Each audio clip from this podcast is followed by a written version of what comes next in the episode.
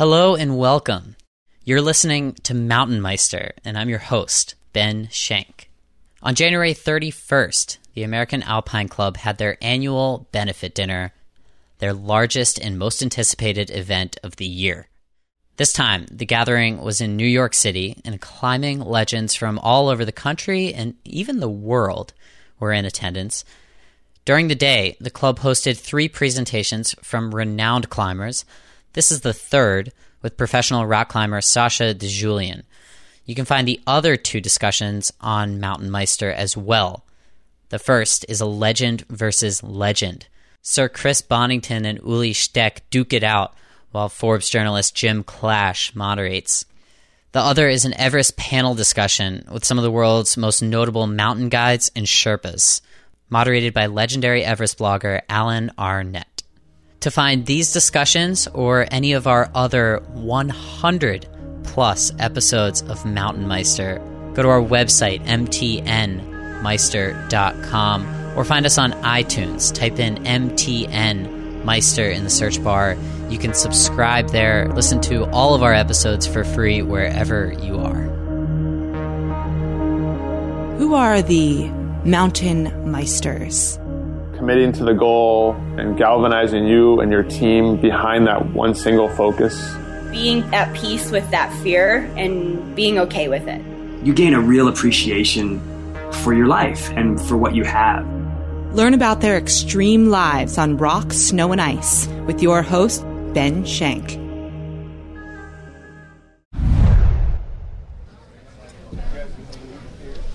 Uh, we have heard earlier today Ueli Steck asked, was he capable of climbing at this extremely high standard that we saw on the Dawn Wall a couple of weeks ago? That standard, 514D, is climbed by very, very few people in the world, and of course, Ueli said, not me, right?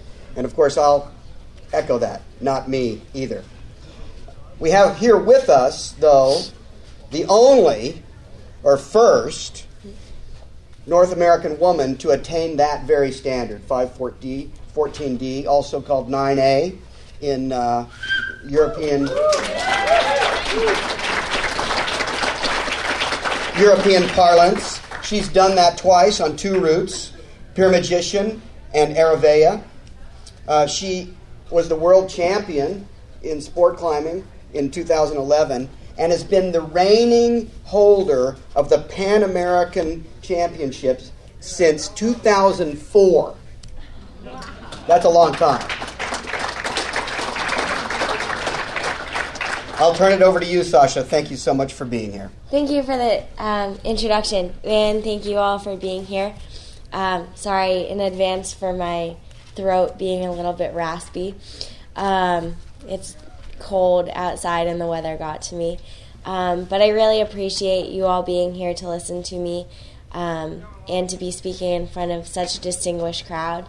Um, I began climbing when I was six after my brother, pictured here, he had a birthday party at a local climbing gym.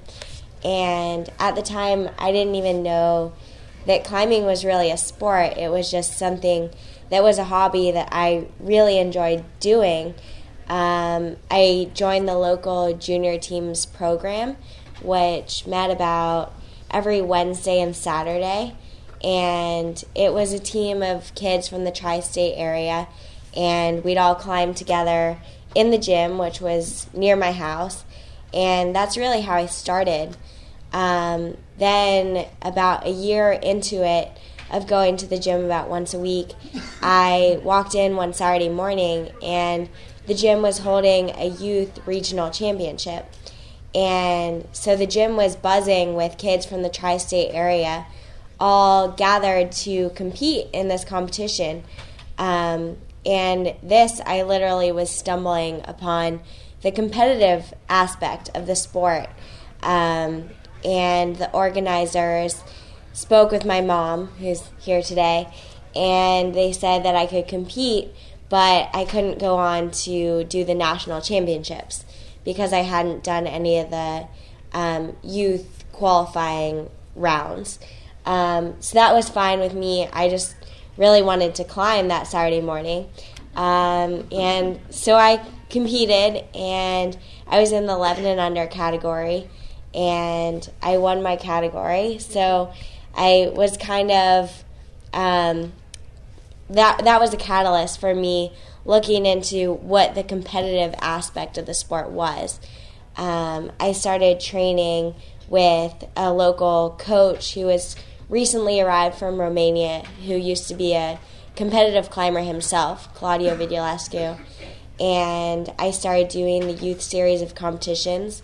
So that was local competitions through USA Climbing, which was the organizing body, and qualified for youth regionals, youth divisionals, youth nationals, and then I could compete for the U.S. team. Um, and this was all when I was about eight. Um, so things were moving pretty quick. Um, I never really had a moment where it was like, this is, I'm going to be a professional climber. Everything just kind of came in domino effect of following something that I really enjoyed doing. And what I initially loved about climbing the day of the birthday party was, well, t- candidly, multiple things. The first was what I still love about climbing, and that's that you're in complete control of your motion and how you move forward up the wall is completely determined by your mental and physical state. So you have to be believing in yourself, but also be having all of your limbs in um, in synthesis and be able to know how your body moves and how to maximize your motion and be able to execute and defy gravity um, through difficult situations. Um, what I also really enjoyed was the birthday party was with my brother and his hockey friends, and I finally found my sport that I was better than him at. So definitely, I've always had a competitive, um, a competitive edge, and climbing was what I really felt like I wanted to put my time and energy into prior to climbing, I was on swim team, did ballet and figure skating. I played soccer and dabbled in lots of different sports, and I always valued the aspect of having sports in my life. Um, and that was something that was integral to my childhood. But climbing was really what I felt most passionate about. Um, and so following this kind of trend of climbing in the gym and training for competitions, when I was nine, I started going to the New River Gorge, which was the nearest area to where I grew up, which was in DC. And I would go there on weekends with my junior team. And we would just be a group of kids with my coach, Claudio, um, and we'd be climbing um, outside and really just enjoying the social aspect of the sport, which is being outside in nature and enjoying each other's company while doing something that's physically demanding, which is kind of like every child's dream. Um, but mainly through, I guess, from when I was first beginning until I was 16, um, climbing inside was the main governing part of my career. I did the youth series of competitions from youth nationals to youth world championships. And then at 16, I could start competing with the adults. So I did the adult national championships and the world championships. Um, and I did the World Cup circuit following graduation um, from high school in 2011. But as I kind of made my way through the series of competitions, I started learning that I could apply what I knew from climbing inside to more outdoor achievements and define my own limits outside, which was really something that was motivating me about the sport.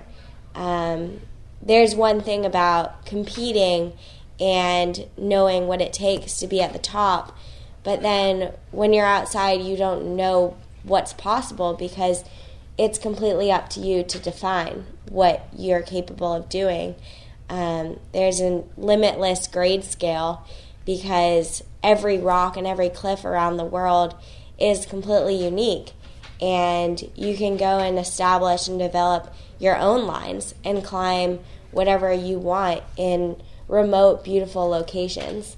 And this is what was really my driving passion as I was moving forward from, um, I guess, transitioning more out of the competitive aspect of the sport and more focusing on climbing outside. This is Mountain Meister, and you're listening to professional rock climber Sasha DiGiulian at the 2015 American Alpine Club benefit dinner weekend in New York City. Mountain Meister is supported by Moja Gear, who is dedicated to giving you the mom and pop retail shop experience, except in the online form. Visit mojagear.com for content curated for climbers and also just a great online store. If you type in the code Meister, M E I S T E R, at checkout, you'll receive 15% off of your entire purchase. During my time off from school, I traveled to 28 different countries in the span of 14 months. And what I really realized through it all was that climbing is the underlying language that really unites all these different communities. And climbing was my passport to see the most remote and beautiful locations around the world and to really connect with the people there um, from the different cultures and to experience different styles of living that was all being united through this common passion, which was climbing. Um, this is a picture from my latest climb that I did in August in Sardinia, uh, Italy.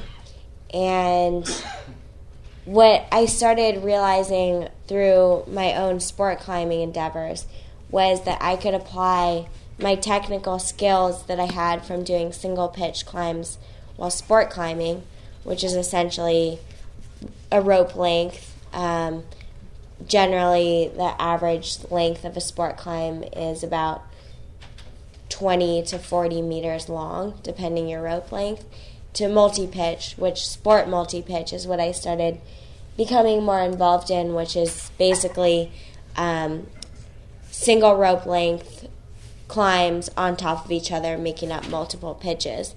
Uh, and so you have a belayer who's climbing the route with you, and you go up one pitch of the climb, and then your climbing partner climbs that pitch, and then you belay each other um, in alteration into the until the top, similar style to the dawn wall. Um, what I had been doing was sport climbing, and so multi pitch climbing was kind of the natural progression that I wanted to take with my climbing and to see what else was possible. Um, so I started kind of making bigger goals towards uh, climbing more multi pitch climbs, first inspired actually by Reinhold Messner, who's here.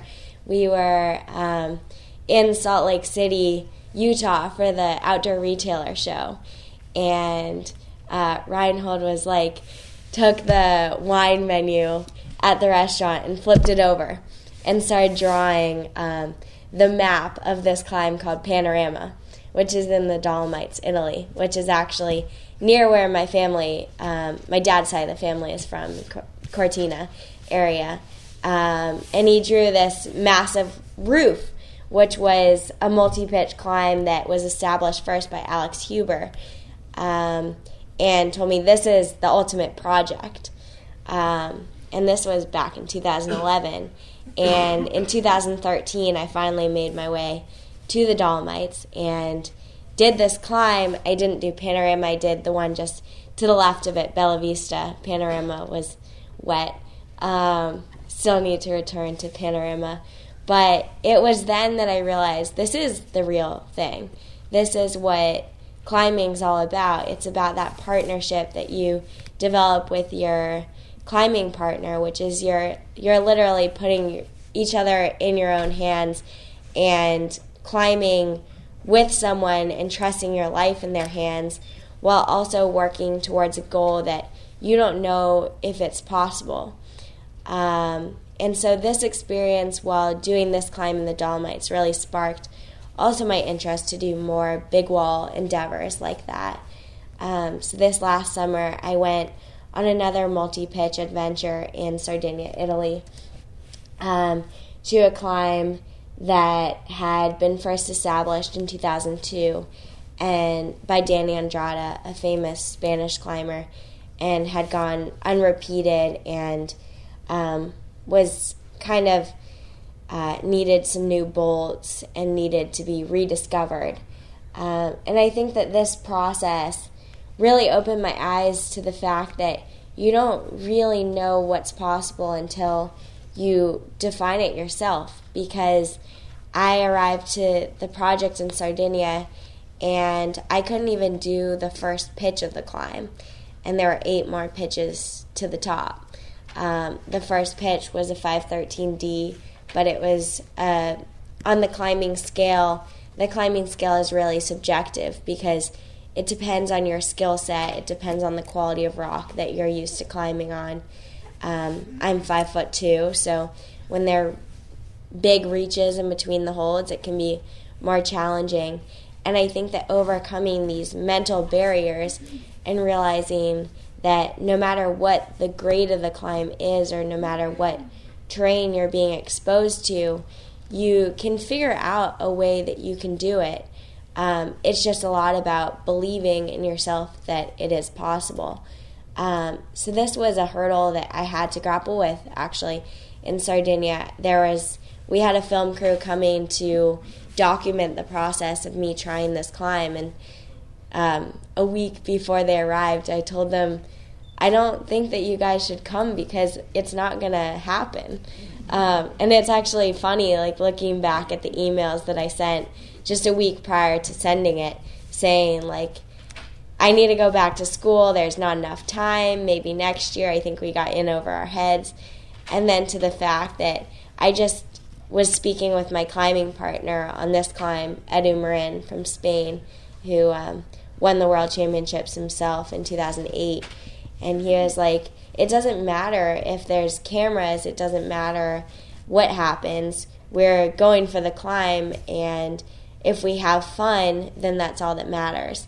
And that brings me to the Alex Lowe quote um, The best climber in the world is the one having the most fun and I find that, that that's so integral to every experience that I've had while outdoor climbing um, and climbing in general is just the fact that you need to believe in yourself, but you also need to be having fun and enjoying what you're doing. Um, and I feel really thankful for the community that I've been able to get to know through climbing because it's really wherever in the world that I find myself, I have friends there and it's through this idea of working together to a common goal of getting to the top of a climb. And it's like, why not just walk around the backside? But it's because it's more fun to go up the vertical part. Um, and so I guess that brings me to the the present, which is my ultimate goal, is to really transcend this passion to as many people as possible and to advocate this goal of how integral sports are in your lifestyle. Um, I think that living a healthy and active lifestyle has really given me direction, and I've always known who I want to be and what I want to be doing. And that doesn't fit into any sort of job description, it just fits into what I want to be doing on a day to day basis. And that's aspiring to whatever dream it is I have that day. Um, but also knowing who I am through having felt the joys of success and what hard work really leads to. And I think that climbing is what I can attribute all of these feelings to. And I like to spread that transformative vessel that climbing is to as many people and as great of an audience as possible. Um, also, the idea of protecting our outdoors and leading a life that's sustainable is really important in my values. So I think that the American Alpine Club is really doing a great job in that and preserving um, our nature's playground. Um, so I really feel honored in speaking with you guys and being a part of this organization. Um, now, that's my story. So I figured since this is a um, panel, I would open it up to Q and A so that if you have any questions for me, um, I'm here to answer them. Before we get to the Q&A, a couple of quick things. First of all, if you've enjoyed listening to Sasha thus far, you can have a lot more of her. We had her on for her own Mountain Meister episode. It's number 89. You can find that on our website, mtnmeister.com, or find it on iTunes. It'll be there. We talked about her strategies for tending her pumpkin patch. And to find out what that means, you're going to have to go listen to the episode. If you don't like what Sasha has to say, we have over 100 other episodes in our library. And if you don't like me, well, then you're out of luck. Now, for this Q&A, it's going to be a little difficult to hear the audience's questions because Sasha was the only one with the microphone. So I'm just going to talk over that person and narrate the question for you. This guy wants to know what Sasha is studying at Columbia. I am studying nonfiction writing and business. Where would you like to go with that? Um, directly after graduating, I would like to focus on professionally climbing, and I'd also like to start writing a book. Not because I think that my life is at any end point, but I think that it's important to start getting your story out there. And eventually, I'd also like to work in the sports marketing industry, whether that's starting to work with a company that I've been working with, like Adidas, or um, developing what I know already in the industry and kind of paving my own path. It's kind of a wide web of interest that I need to find some sort of linearity to. We saw in the past month that you were doing some ice climbing with Will Mayo. Yeah. And it seems cool. You're doing something different. Can you talk about your motivations behind that? Yeah. Um, every December, I always have an off season, which normally I'm skiing. And this winter was a little bit different.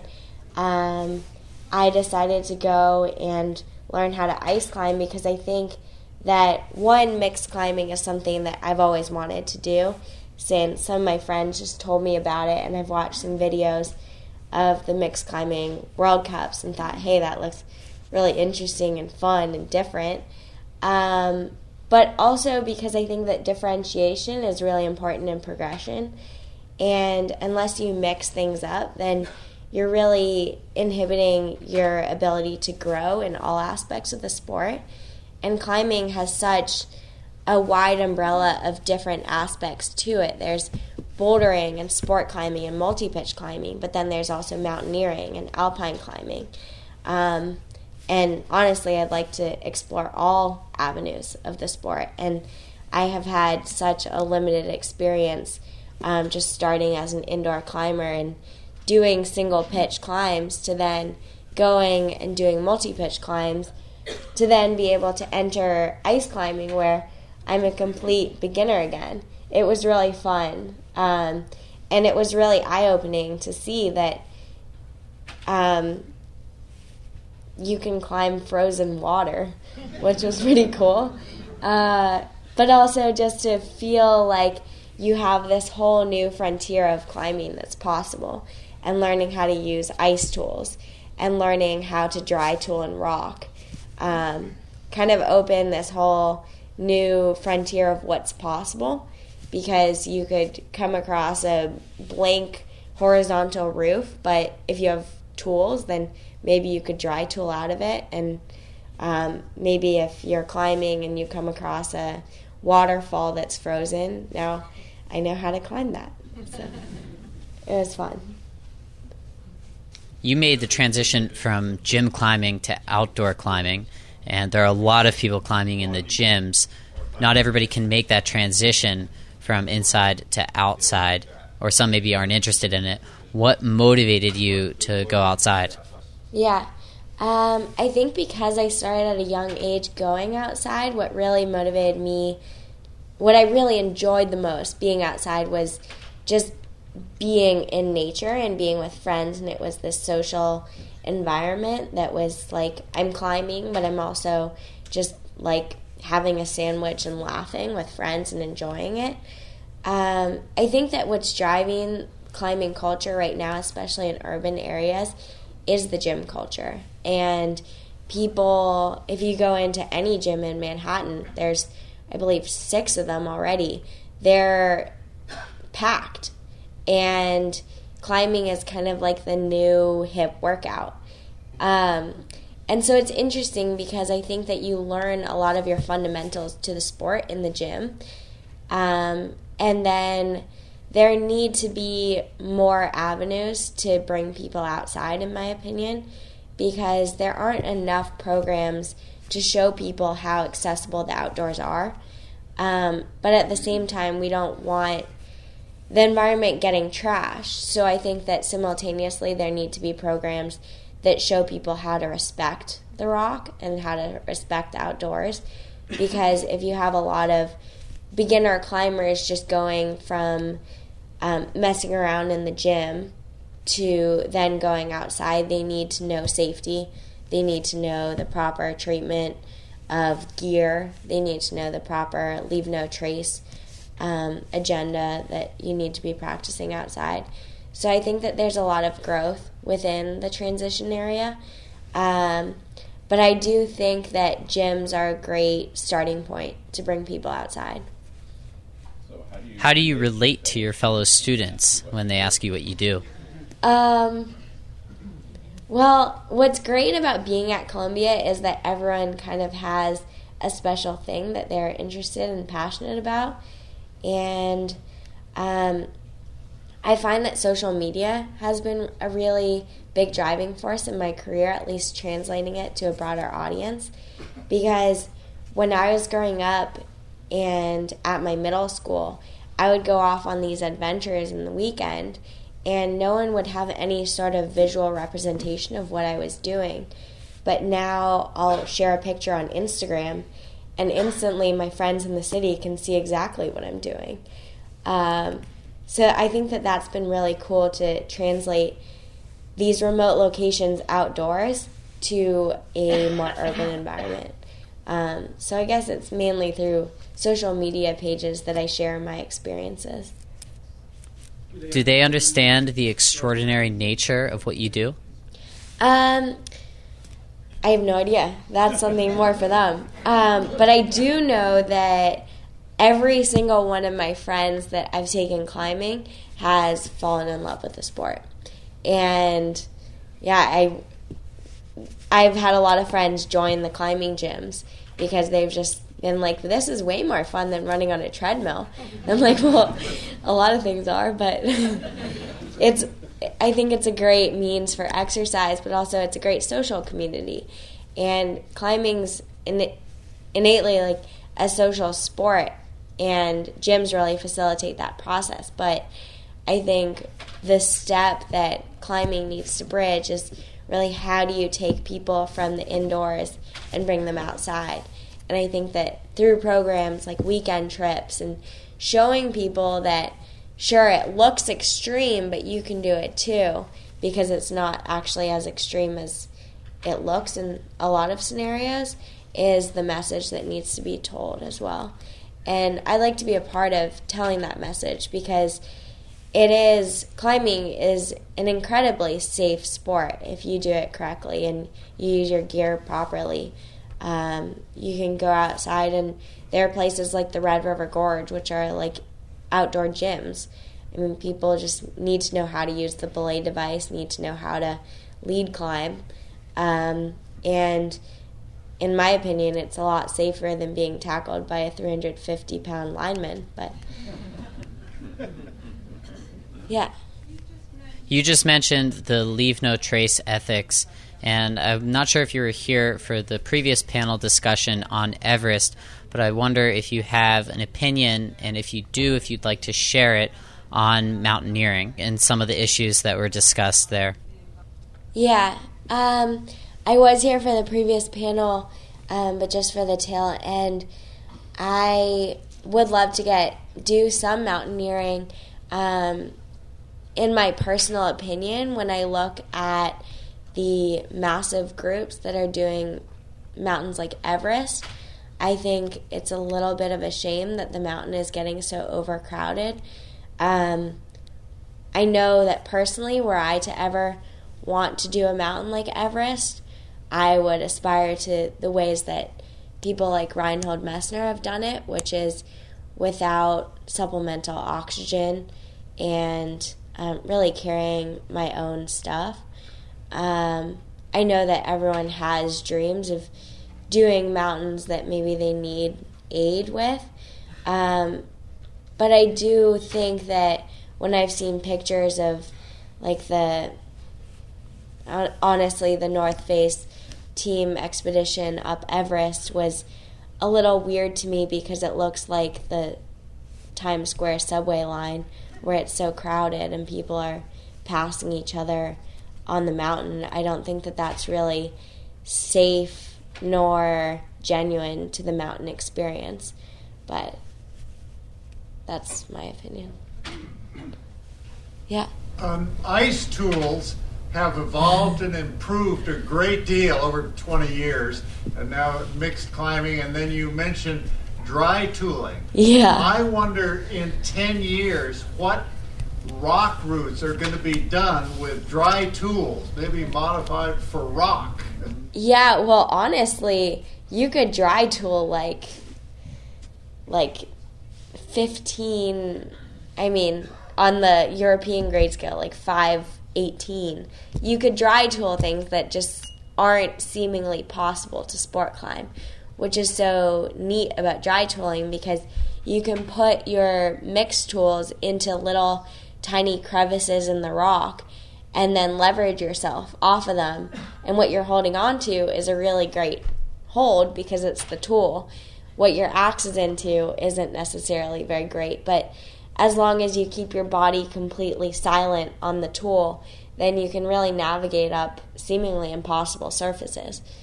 So that was pretty neat. I think that there's definitely a distinction between what you can rock climb and what you can mix climb because if people were mixed climbing on what people were rock climbing on, then the rock surface would be ruined.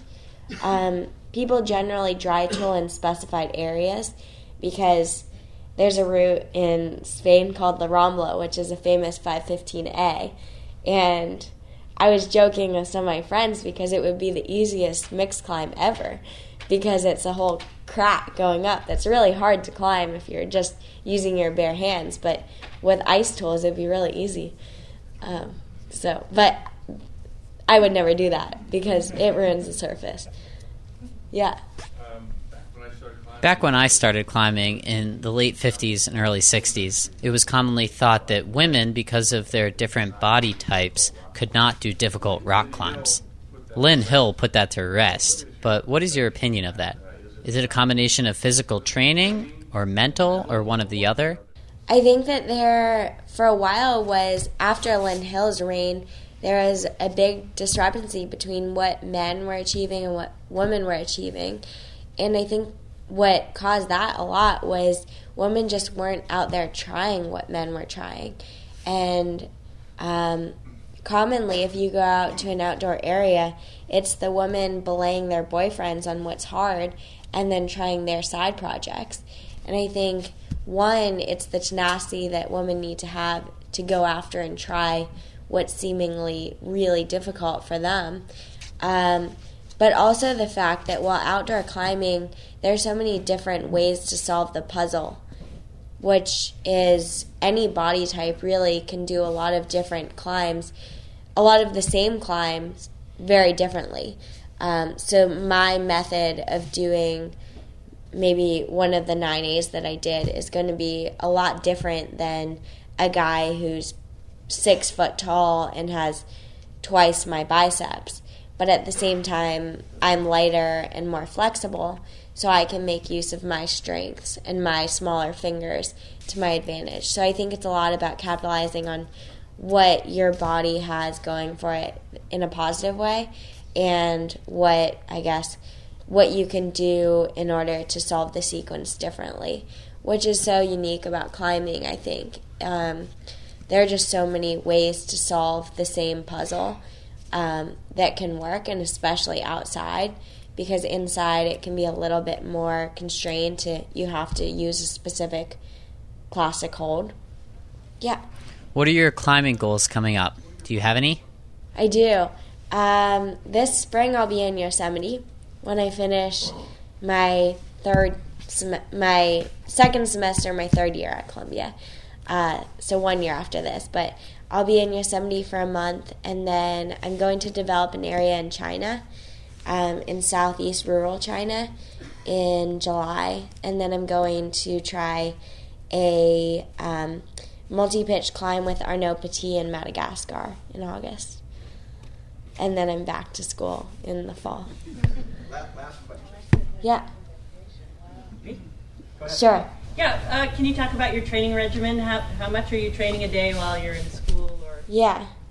Um, I do strength and conditioning training with my coach two days a week, um, Mondays and Fridays. And the other days, four days a week, I'm climbing at a climbing gym. Um, and then I have one day that's completely off. So that'll be a rest day. My training is always about two hours of from when I'm warmed up to when I'm cooling down. Um, so I guess two to three hours, six days a week is my current training program. And I have class Monday through Thursday. And I'm traveling um, most weekends. But when I'm traveling, I always build in time to train. Um, I try to stay active almost every day, um, mainly for my mental health because I go stir crazy really easily. Um, but I also realize, like, my first semester at Columbia, I was new to this kind of finding the balance of how much you can be studying and how much you can be training. Um, so I neglected on some days training, and I realized that I'm so much more productive when I'm active than when I'm inactive. Um, so I think even if it's like running or um, doing abs for an hour or something each day, it really helps you um, academically or in the work environment. Thank you, Sasha. Yeah, thank you all. Sasha DiGiulian, everybody.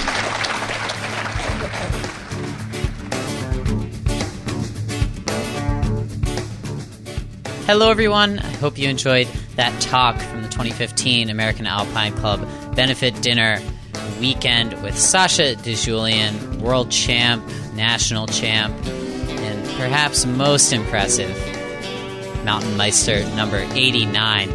Listen to her episode at our website, mtnmeister.com or iTunes. You can listen to all of our episodes in those places as well. Don't forget, you get 15% off of everything at Moja Gear's online store, mojagear.com. Type in the code Meister at checkout. Thanks for tuning in. As usual, enjoy doing the rest of whatever you do when you listen to this podcast. Until next time, I am your host, Ben Shank, and you have been listening to Mountain Meister.